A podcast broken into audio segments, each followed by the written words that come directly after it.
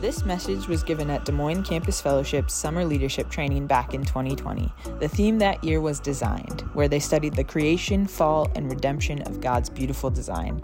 We hope you find this encouraging. So, uh, week number three, we're going to continue on with our SLT series through um, uh, God's design. Uh, God has, in His creation, He has a specific design.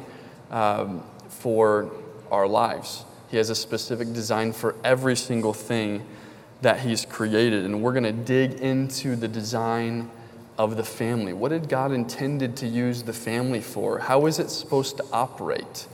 Um, what is its benefits? So, um, if you guys will take a look with me up here, um, this is my family. Uh, and these are, this is my credentials right here the fact that I can talk about God's design for family is because I have a family. Uh, and one thing I realize is that uh, in putting this together is I don't have any good pictures of my family within the last 11 months. This was in Duluth last year. Photo credit to Austin Johnson. Thank you, bro. Um, but we look okay there. Um, and that's my family. That's my wife, Lindsay. That's my son, uh, Max. And obviously, the guy there is, is me. Um, so, those are my credentials of why I can talk about family. I have a small family, but, uh, and, so what that means is that uh, right along with you guys, I'm learning as I have a young family, I'm learning of what, of what it means, all the implications of having a family and what family uh, is for. Uh, God is a God of order, He's not a God of chaos. And um, as, as directors, as, as I'm not a pastor, but I can speak for our pastors uh, too, and any of the leaders uh, in our church. What we want for you guys is for you to be able to understand the Word of God for yourselves and be able to make decisions in your life in order to honor and glorify God with your own life in everything that you do in your work, eh, with family, with friends, in your schooling, absolutely everything. So, Philippians 1 9 uh, through 11, this is a prayer I have for you guys often. This is Paul's prayer for the Ephesians. I'm sorry, the Philippians. He says, And I pray this, that your love will keep uh, growing in knowledge and every kind of discernment, so that you can approve the things that are superior and keep, can be pure and blameless in the day of Christ, filled with the fruit of righteousness that comes through Jesus Christ to the glory in praise of God. So, what we want to do is we want to equip you guys so that you can approve the things that are excellent in your life. So, you can make decisions that are in line with God's will and God's design for your life. For tonight, for marriage, last week, um, for, I'm sorry, for tonight, family, last week, marriage, and continuing on all sorts of other uh, topics and areas of our lives. so tonight the arc that we're going to kind of follow and, and speak to is we're going to talk about the creation of the family when it was created. We're going to talk about the fall and how sin has destroyed the ability to operate um, uh, in perfection within the family. And then how christ thank, thanks be to god he has uh, redeemed the ability to utilize the family for our good and his glory so that's the story arc. So pray with me and we'll, uh, we'll get started. Heavenly Father, God, thank you. Uh, um, thank you for who you are, that, that you're all powerful, you're all knowing, you're all loving. You care about us, us deeply, you're intimately acquainted with uh, where we came from today, how we got here, how we're leaving, what the state of our heart is in right now, pride or humility. You're, you're right here with us. And I just pray that, that as we discuss what the family uh, is designed for and what it's intended to look like, that you just give me grace in communicating, uh, communicating your truth. We pray these things in Jesus' name. Amen. Amen. Um, so, the creation of the family. Uh, Genesis 1, and I didn't have this up on the screen, I just totally forgot to put it there. You have you have the, the creation of the world. You guys are familiar with that story where God created the heavens and the earth. God gave light, separated the light from the darkness. He separated the waters uh, from the land. He gave us the sun. He gave us the moon. Uh, and then he created all living creatures, plants and animals on the earth. And the pinnacle of Ephesians, uh, Ephesians, what's up with the Ephesians? Uh, the pinnacle of Genesis, I'll get to Ephesians later. The pinnacle of Genesis 1 is the creation of mankind. So he creates mankind, and then he gives what I'm going to refer to a lot as the cultural mandate. And it's Genesis 1:28 says, "Be fruitful and multiply, fill the earth and subdue it." That's the cultural mandate. The first command that we have from God as people is procreate, is fill the earth. And the idea behind that was to fill the earth with God's image. Because two verses before that, one verse before that, man was created in God's image and likeness. And in Genesis 2, uh, God zeroes in on us and how, how man and woman came to be created. So we'll read Genesis 2 21 through 25. So the Lord God caused a deep sleep to come over the man, and he slept. Then God took one of his ribs and closed the flesh at the place at that place then the lord made the rib he had taken from the man into the woman and brought her to the man and the man said, This one at last is bone of my bone and flesh of my flesh. This one will be called woman, for she has been taken from man. This is why a man leaves his father and mother and bonds to his wife, and they become one flesh. Both the man and his wife were naked and felt no shame. And so, right here, you, you see the pinnacle of the creation, and God, in this pinnacle of the creation, creating male uh, and female, he also creates the institution of marriage, where uh, a man will leave his father and mother and be joined to his wife, and the two will become one flesh. It's more than just sex, it's their whole lives being intertwined and committed and devoted to one another. But also, here is the creation of another institution. At the creation, at the institution of marriage, there's also the institution of the family. It says, this is why a man leaves his father and mother and bonds with his wife. He is outside of the authority of his parents and he creates a new authority, authority structure with his wife. So the family is created right at, at the consummation of marriage. So, what is the design of the family? So, any creation, with a creation, you know that a creation, something that has been created, has a design, and each uh, each thing that has been designed, it also has a purpose. That's why you've never went to go purchase a car and been really surprised when you find two seats in the car. You're not surprised because the, the car was created to get people from point A to point B, and we like to sit in seats. And so people aren't going to buy, aren't going to sell a car that has no seats. I would be okay if uh, I showed up to buy a car with only two seats, but none in the back, with a bed, a bed in the back. You know, the, truck bed. I would be totally fine if someone to give me a truck, gift me a truck. I feel like I need a truck. Please help me get a truck. Um, yeah. So the car has been designed to get people from point A to point B. That's the purpose, and so the the car has been designed with that purpose in mind. And a couple years ago, Matt Harima, he, he talked up here at SLT. You can look back in the archives uh, about the attributes of God. Does anyone remember this talk about the Trinity? Okay. Uh, so so he, talked, he talked about the Trinity. And when he was talking about the Trinity, uh, uh he was basically expressing that all the examples that we have in our culture, in our world, that tried to address the Trinity, that tried to explain the Trinity Father, Son, and Holy Spirit. Collectively, God, each individually, God. We have zero ways to really represent the Trinity well. But what he talked about was how the family, it's not a perfect representation of the Trinity, but it's the most available representation we have to image the Trinity. It's like a mirror image. It's a two, uh, it's a two-dimensional. Uh, what does it say? It's a two-dimensional reflection of a 3D reality. And he used the same concept with the cat two weeks ago, where he put the image of the cat up here and said, This is not my cat.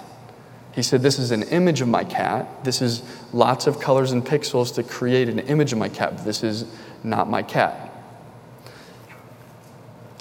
So, what the family is, is it's a, two, it's a reflection of, it's, it's the best representation of the reflection that we have of the Trinity. In the family, we were designed, in this family institution, we were, we were designed to reflect the image of God when we have a family father, mother, child. so, the purpose of the family is to image God. So, what does the process of imaging God look, look like? What does it look like to actually image God in the context of family? And what it looks like is that the family is designed uh, to establish a consistent and optimal environment where the father and the mother raise up their family, their children, in the image of God. In, in essence, it's to establish a, a, like a greenhouse for the sake of discipleship, for the sake of training up children um, in the Lord. Recently, uh, Lindsay and I did some landscaping at her house. Um, and when, when you're deciding what to put uh, for the plants, if you guys know anything about plants, if you've ever done landscaping for a job or for um, uh, just at for leisure at, at your house, you'll know that when you start going to plant plants, that some plants really like sun, and some plants really like shade. And some plants like a mixture of shade and sun. And some of those plants that like a mixture of shade and sun also like a lot of water. And some of them like a little bit less water. And some of the plants that like a lot of sun like less water. They like more water. And if you're a horticulturalist, you're a professional in, uh, in this area, you will know with the direction that the house is facing, the, dire- the, the direction that the sun comes up and over the house, how much sun this area gets, is this, is this place where you're planting the flowers, does it get a lot of rain when it rains, or is it kind of under an eave and it only gets rained on when the wind blows? These are things that, that these professionals have, have to think about a lot. And uh, and to get your plants to grow, you want to put them in the correct spot. And this is what the family is to a child who's being raised up in the Lord a father, a mother, raised up in the instruction of the Lord. Uh, this is the optimal place for the growth of the, of the kids. This is the optimal place of growth for the mother and for the father. And we'll see this in, in the scripture right here uh, Deuteronomy 6, verses 4 through 8. It says, Listen, Israel, the Lord our God, the Lord is one. Love the Lord your God with all your heart, with all your soul, with all your strength. These words that I am giving you today are to be in your heart. Repeat them to your children. Talk about them when you sit in your house, when you walk along the road, when you lie down and when you get up. Bind them as a sign on your hand and let them be a symbol on your forehead. Write them on your doorposts of your house and on your gates. And this is right after God gives the Israelites the Ten Commandments. And He's made this covenant with them. And He says, he says, You, as fathers, you, as mothers who are raising up your kids, your job is to disciple your kids and help them understand the law of God, that the law of God is good. It's what's best for them, it's what grows them up into a relationship with God. And this concept of, of repeat them to your children, talk about them uh, when you sit, when you walk on the road, when you lie down, when you get up. This is covering in all of life. wherever you're at, whenever you have an opportunity to, you remind your children of God's grace to the Israelites. Whenever you have an opportunity to remind your children of God's goodness to his people, do so. Does this remind you of something that we talk about a lot here? Doesn't it remind you of discipleship, where we talk about uh, uh, sharing the gospel with your friends who don't know the Lord? Remind them what God has done for people to save people. Or when someone, one of your Christian friends, is going through a really difficult time, don't you point them back to the hope that we have in Christ in the scriptures? Next passage, Proverbs 1, verse 7 and 8. so, so, this is Solomon talking. This is right at the beginning of Proverbs. And this is right after this famous, the famous passage we're going to go over initially is uh, uh, the fear of the Lord is the beginning of knowledge. Fools despise wisdom and discipline. And so he sets up you want to you want to be wise? Fear God. You want to be foolish? Fear anything else but God. You want to be wise? Honor God with your life. You want to be foolish? Honor anything above God in your life. And the very next thing that he goes to, he says, Listen, my son, to your father's instruction, and do not reject your mother's teaching. Right, right after that really impactful passage of, You want to follow God? Fear God. You know how you fear God? Be wise and listen to your mother's uh, teaching and your father's instruction. And the assumption here is that the fathers and the mothers are, uh, are walking with God. They're teaching and training them uh, as, as is instructed in Deuteronomy 6 right here. The next passage we're going to go through, I want you guys, I don't, I don't have up here, because I want you guys to open your Bibles for me real quick. This is where we're going to get to Ephesians. Ephesians 5, verses 22 through Ephesians 6, 4. And if you have a short memory, Darren went over this exact same passage last week. So here's a cue. If you want to know about the marriage and family and how we're intended to operate in God's design, this is a really good place to go and to read and to memorize and to meditate on. So I'm just going to read it and then we're going to talk through it a little bit. so, Ephesians 5, verse 22. This is the clearest picture that we have, I think, in Scripture of what it looks like to operate as a family. Ephesians 5:22 Wives submit to your husbands as to the Lord for the husband is the head of the wife, as Christ is the head of the church. He is the Savior of the body. Now, as the church submits to Christ, so wives are to, to submit to their husbands in everything.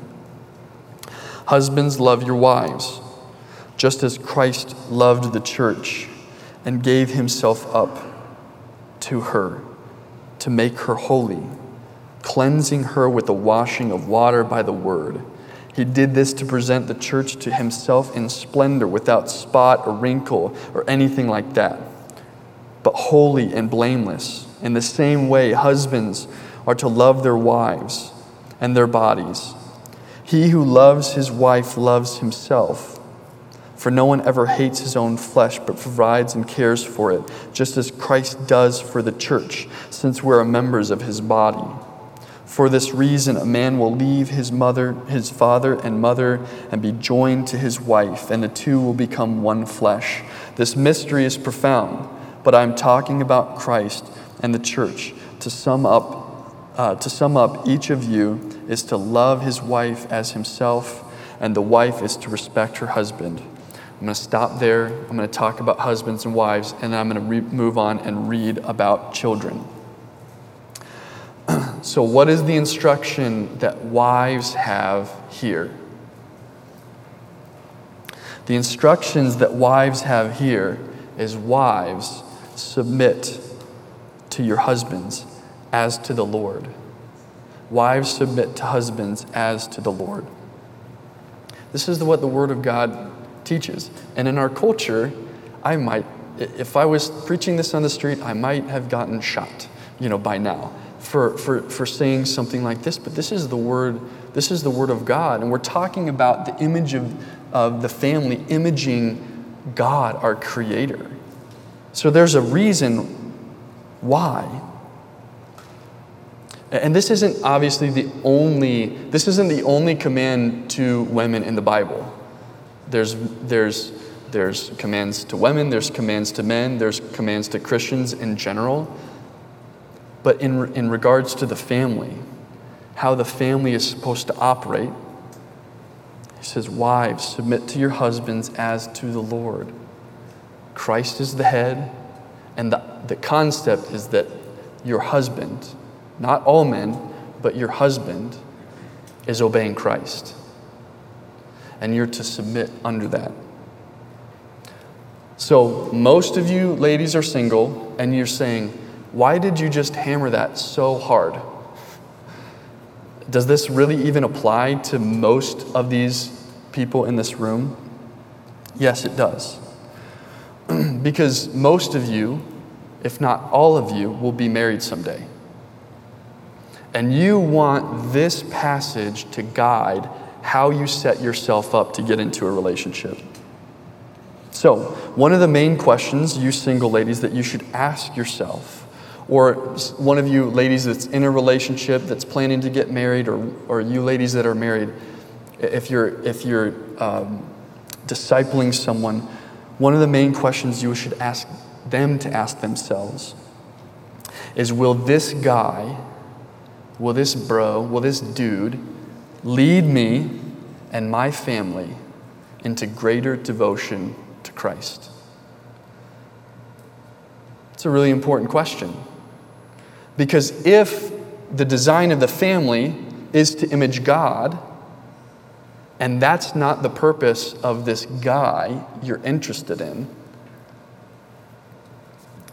that's a sad day to be in that relationship, to miss out on God's design for your life. So, how do you know? How do you know? What questions you can ask as you're looking at his life is Does he lead himself and others into greater devotion by submitting to the Word of God? Does he know the Word of God? The Word of God that he knows, does he submit under God's authority to the Word of God for the sake of leading himself and others into greater devotion to Christ. Another question Does he submit to pastoral leadership? I'm not a pastor, so I feel like I can say this really freely. But if a guy doesn't submit to pastoral leadership before you're ever together, he probably won't submit to pastoral leadership when you get together. Does that make sense? So you can see a lot about how a guy, the trajectory of a man by what he's doing right now.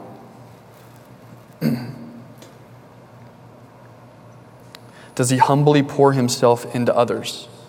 If he doesn't humbly pour himself to, into others now, seeking to lift up others into greater devotion to Christ, he won't do that later, probably will not do that later. How much does he squat? because life gets heavy sometimes. no, that's not really important, but eh, it won't hurt. and the reason I say this again is, is because, because marriage, by its design, is one man, one woman, one lifetime. That's, that's what we get. A, man will leave his father and mother, and the two will become one flesh, and, and they, don't, they don't separate in the Word of God. And I know for a fact, I don't know all of you girls, but I know for a fact that, that if you want to honor God with the rest of your life, you do not want to wind up in a relationship, committed, devoted in a relationship with someone who has zero desire to image God in your marriage, to train up your kids in the instruction of the Lord. I just know that you don't, if you want to follow Christ, you don't want that. Husbands.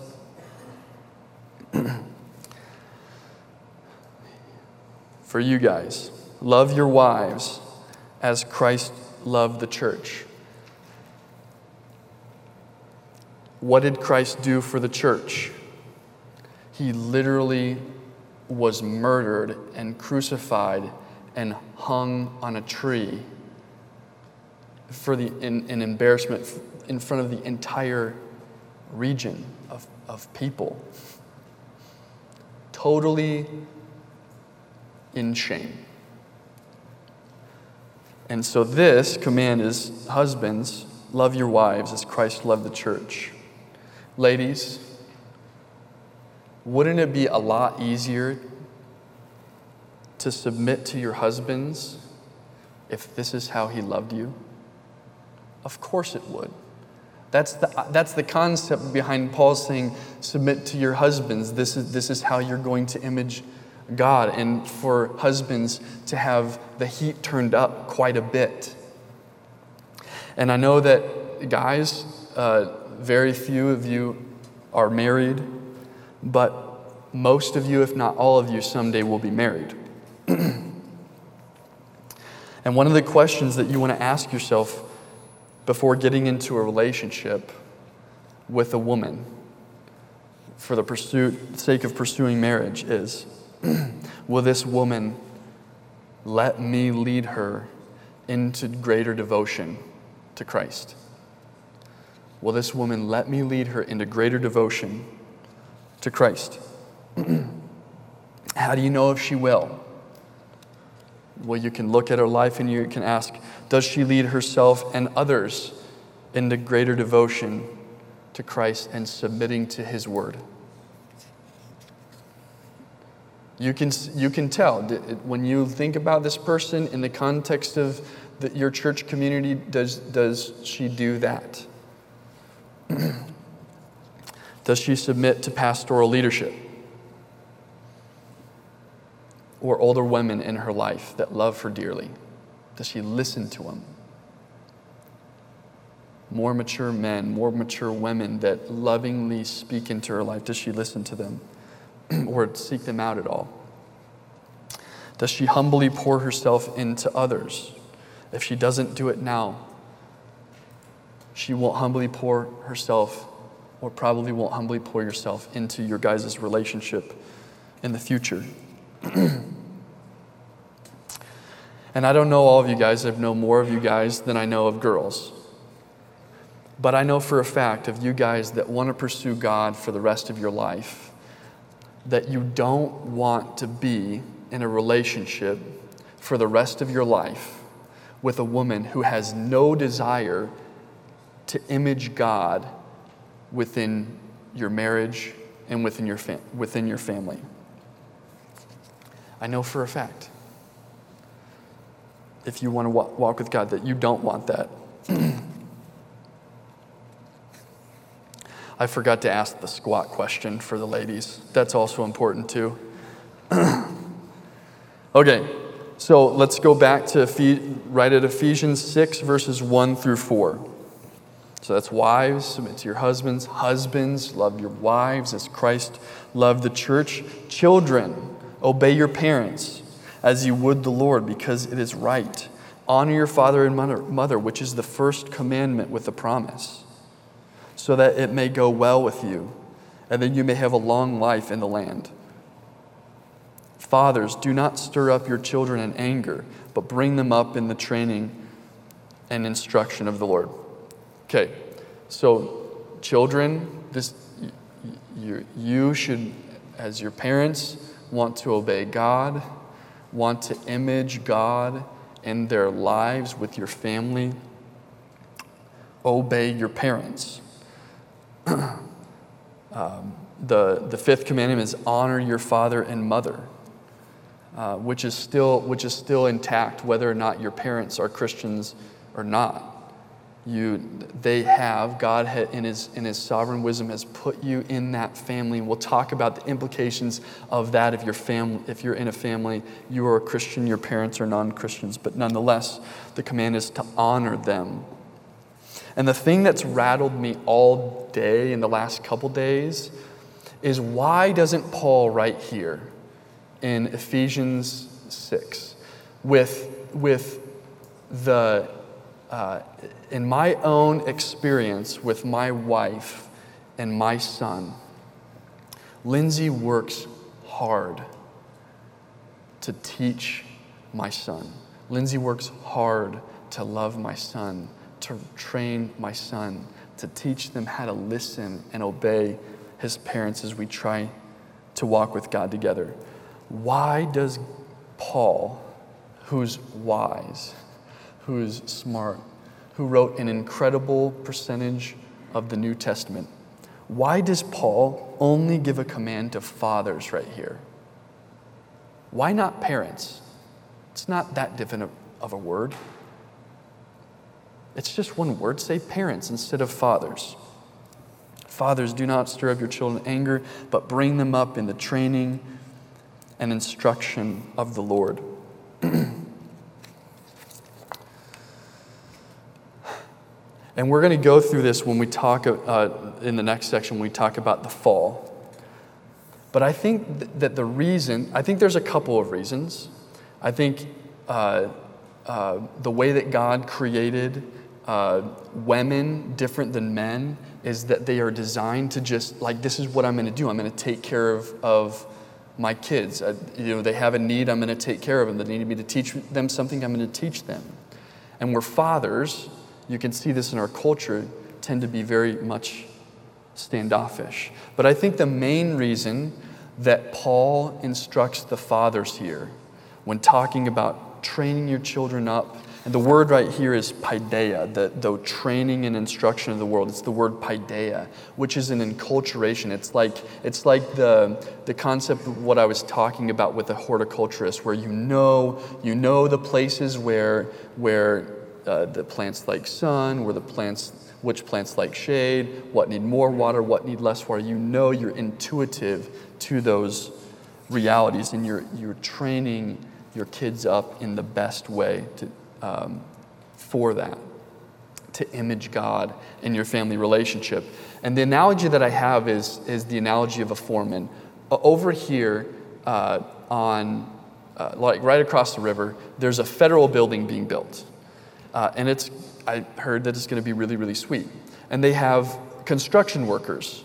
And those construction workers do the most the manual labor. They're building the foundation, they're framing, they're putting on the finishing touches, and they do most of the work. But then there's a foreman. And the foreman's responsibility is he, he doesn't do most of the work. He does some of the work, but his job is to sign off on all of the work that all the construction workers are doing and saying, this is up to code, this is going to stand the test of time, this isn't going to fall down. And if six months from now that federal building were to fall down, who's, who's responsible? Whose neck would be on the line? The people financing the whole project? Uh, no. The construction workers, would their necks be on the line? No. It's the foreman. The foreman who said, This is the way we're going to do it. That looks good. That looks good. That looks good. That's going to stand the test of time. That is where the buck stops. That is who is responsible. And the same thing goes with the family. God, in His infinite design, in His infinite wisdom, sometimes I don't know why, has placed the father uh, in a place where the trajectory of the family is, is the father's responsibility. Whether the mother, wife, children, husband realize that the trajectory of their family is not moving toward imaging God, the father is responsible for that. And a lot of you guys right now are saying, I'm single. I have no prospect of getting married. I don't even want to get married right now. I don't even want to have a family right now. That seems way too scary. And then you just told me that it's like that as a man, I'm responsible for the trajectory of the family. And then you told me as a woman that I'm responsible to find a guy who I'm willing to let lead me into greater devotion to Christ. I think I'm going to leave. uh, staying with me. There's more. There's more. Uh, there's uh, the purpose of the biological family is also the same as the purpose of the church family. And you guys are a part of the church. But we've got a little problem. and our little problem is called sin. Um, so we have the fall of the family. And, and I'm just gonna I'm gonna give you guys the passages. They're right here in a row. You can go read them later, but I'm just gonna I'm gonna paraphrase these passages. It's Genesis 3, verses 1 through 13. This is where uh, the serpent deceives Eve, Eve eats of the tree, Adam is passive, etc. And then you have Genesis 4, 1 through 8. And what you'll notice is things get real crazy real quick when sin enters the picture. So Eve sins, so she believes that, that uh, the, uh, the serpent, he's cunning, he's deceiving, says, No, you won't, you won't. Uh, uh, the reason God doesn't want you to eat from the tree is because he'll know that you'll become like him. Which he was misleading her because she did become like him. When she ate the fruit, she became aware of the knowledge of good and evil, right? Good and evil were se- separated right there. You could see good and evil. Sin entered the world right then and there. So Eve sins because she didn't trust God's word. And then Adam, he was sitting there passively. Adam, what are you doing? You heard the same command. Don't let her be deceived and eat this fruit. And then she eats the fruit, and he's like, I'll eat the fruit too. Again, a very passive decision. Okay, you make the decision where we're going, what we're doing. And here's the interesting thing here, which, which is another, uh, uh, uh, uh, I can't remember the word. I'm going to keep going and th- think of this word later. So, uh, so God, right here, he calls out Adam. Why does, why does God call out Adam? So they sin, they both hide. Why does God call Adam out? Why does he say Adam and Eve?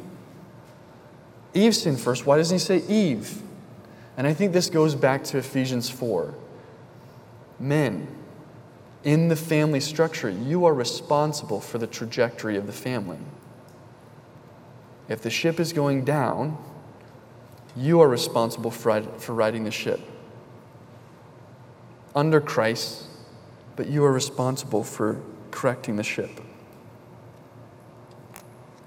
And then, uh, right at the end of the passage, God confronts them.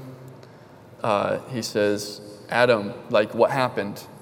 And Adam says, The woman you gave me. That's what happened. Blame shifting, right? He won't take responsibility for his sin. And then Eve. I can imagine, like, if they had a home and they had just, like, recently got married uh, for those of you guys who are married or recently got married, what that conversation was like when they got home. Like, how long did it take them for, for, for them to resolve this issue within themselves? Like, you blame this on me, and then you blame this on me, and then you blame this on somebody else, and then you blame this on me. You're the worst. You're the worst. No, you're the worst. You're the worst. Like, probably took a, quite a long time to resolve between them. But there's an incredible amount of blame shifting. And when sin enters the family relationship, things get real messy be- between husbands and between wives. And there is a lot of sin to resolve in the home. You guys, and you guys even know this living with all your roommates in close quarters. You know that there's a lot of sin that doesn't get resolved, that should get resolved, that you guys should work to resolve, and you, something in the back of your head right now, you know you need to talk to your roommate tonight because they did this or that or the other thing, and it's sin, and you need to rebuke them, etc. You guys know what I'm talking about. Sin, when it's in relationships, it destroys those relationships. So, husband and wife, sin's going to destroy those relationships. You can't image God as the family when there's sin that's disallowing you to operate in unison. And then Genesis 4 1 through 8. Things get real crazy real quickly here.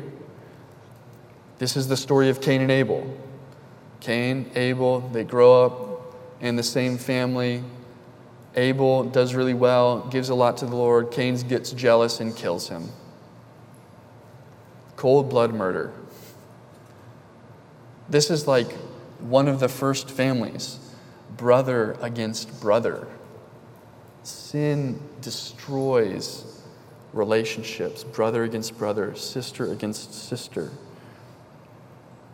And we all know that God didn't, wouldn't have, did not command brother to kill brother because two chapters earlier he said, Be fruitful multiply. It was a step back for brother to kill brother. His parents were probably not like, Yeah, if he just makes you angry, just go ahead and knock him off, you know, chop him down. He commits murder. That wasn't, that wasn't, that wasn't what his, fam- his parents would have said. It's in there because it's a big deal. It was sinful, it was wicked. And we see in creation the family is designed to image God. And we see in the fall that the family is one of the places where we have and will experience some of the most painful, uh, the, the greatest amount of suffering, and the most amount of loss. I, I, we could open this up up here for Mic Night, open Mic Night, and we're, we share. Okay, share your highest of highs and lowest of lows within the fam- within your walls and your family. And a lot of us, we would not even remember the highest of highs. There have been wicked, wicked, wicked things that have happened to some of you guys sitting in here within the walls that your family lived in. And then if we take if we take all the people tonight that are going to be walking to and fro from bar to bar and we open this up and say share share with us your highest highs and your lowest lows within the family. Sometimes I d- drive through neighborhoods or or like someone has road rage, uh, road rage uh, you know, I do something, cut them off, do something stupid or whatnot, and like the looks that I get, the fingers that I get, the the angry, like you know that they're yelling at you and screaming at you, and I think, what is life like in their home? And I drive uh, uh, through some of the neighborhoods, um, and sometimes I'll just think, I wonder what's happening in these homes right as we speak. Some of the most painful, wicked, disgusting things are happening when you're driving from here back back home. Some of the most painful things that people will ever experience are happening to them in their homes tonight.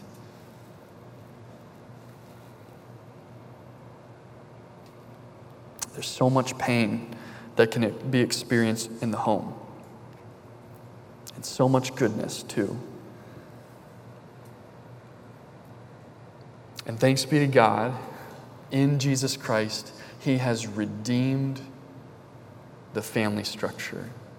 He has enabled us, even though we would get up here and just to share the things that have been in our minds and the, the thoughts, the negative thoughts, the wicked th- thoughts that we've had of people, our sins, just from today.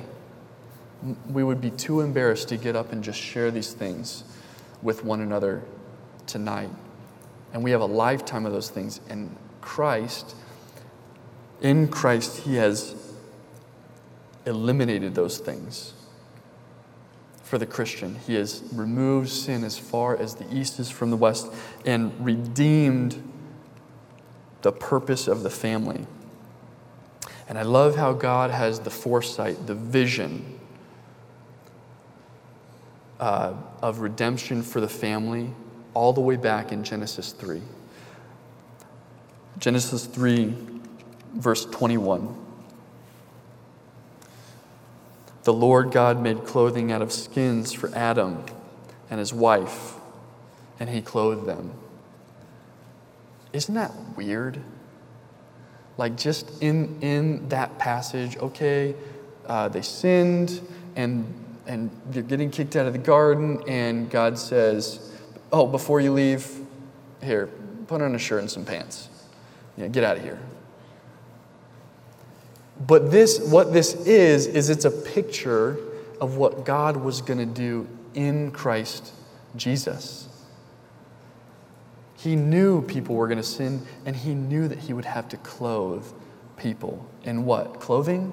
No, in his righteousness.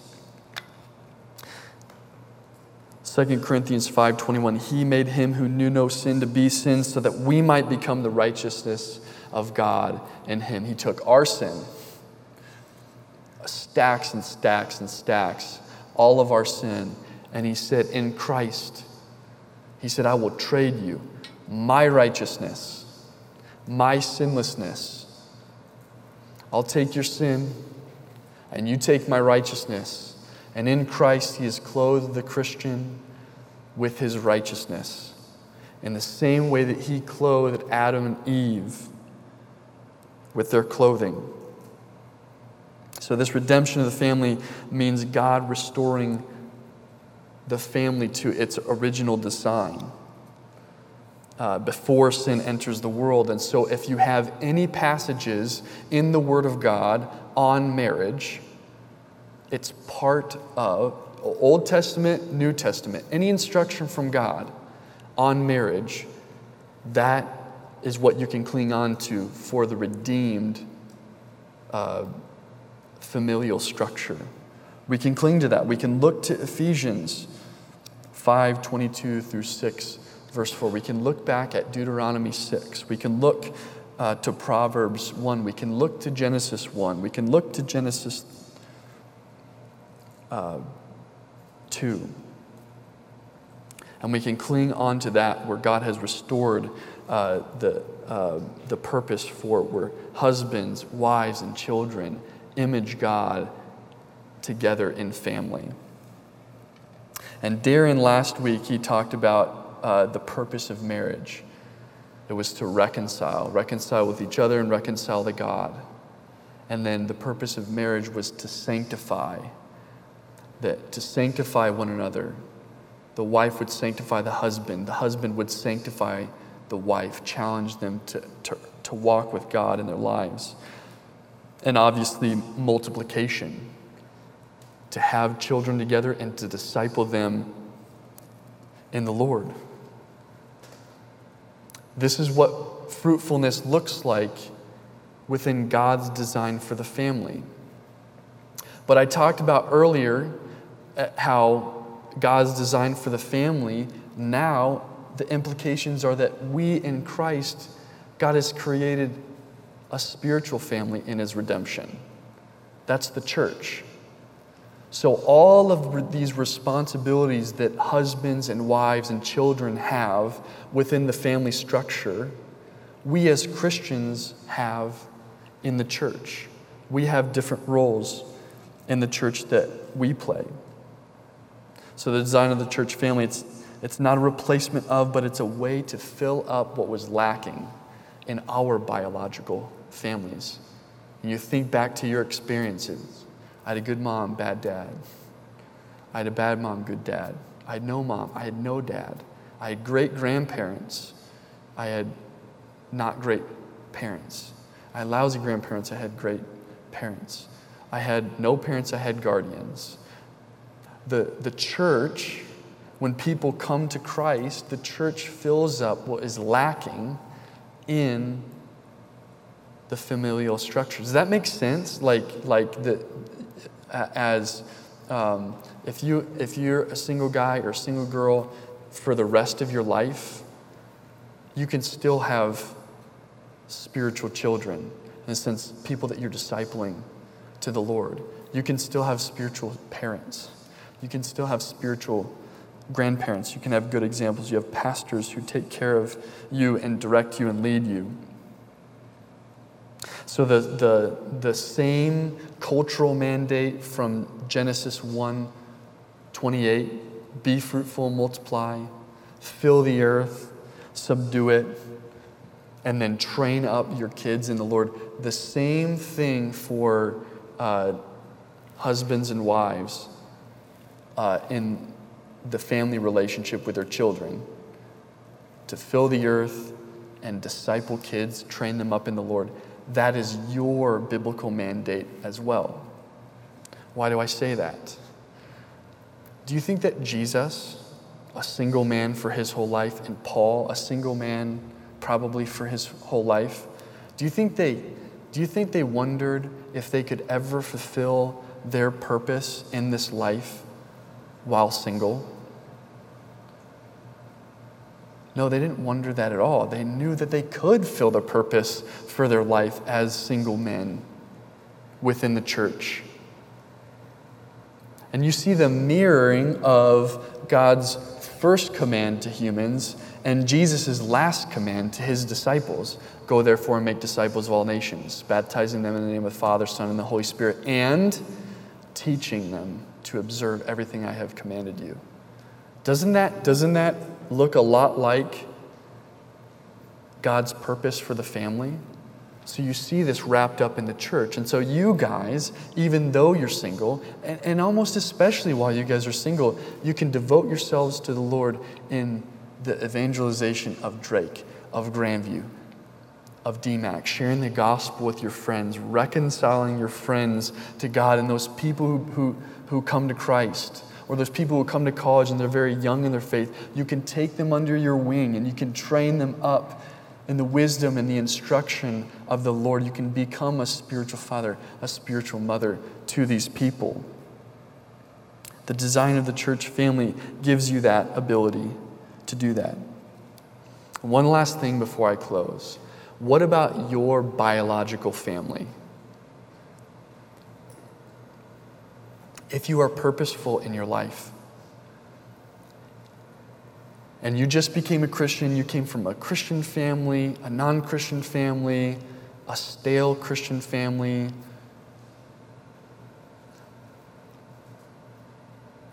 you can have an incredible, incredible, incredible amount of influence. You as a young person who says, I, I want to honor God in my life. And God, in His infinite wisdom, has placed you in your biological family. And it's interesting how sometimes God uses kids to influence spiritually their parents, their brothers and sisters, their grandparents to become Christians. Just a little personal story uh, for me. I remember going on a mission trip my freshman year, right after I became a Christian. I was so excited, and I had, I can't tell the story right now, but I had a crazy, crazy, crazy story of evangelizing when I was in uh, Spain. A guy that I shared the gospel with between the time that I went to follow up with him uh, and the time that I talked to him, he died. Okay? I'm going to leave the hanger for that. I'll tell you guys that some other time. But it was crazy. And so I shared this, uh, this at the church, and I invited my dad, who had walked away from God. And I remember him coming to the church service and like really uncomfortable, but, but he wanted to support me. And I remember him showing up with his Bible and him saying, I literally had to dust off the Bible as I brought it here because it has been so long since I've opened up the Word of God. And today, my dad is walking with God, and some of my siblings are walking with God. And my stepbrother, he became a Christian recently and, and is teaching and training his kids in knowledge and wisdom of God. And that's not going to happen for everybody.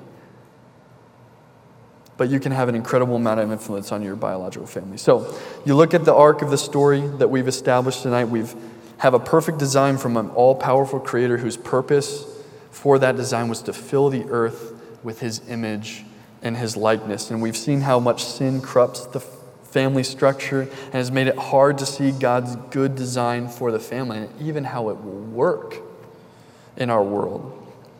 We see how God uh, has redeemed the family, be, uh, uh, redeemed the family through Christ and has extended our familial responsibilities beyond our last name to anyone who calls on the name of Jesus, the church.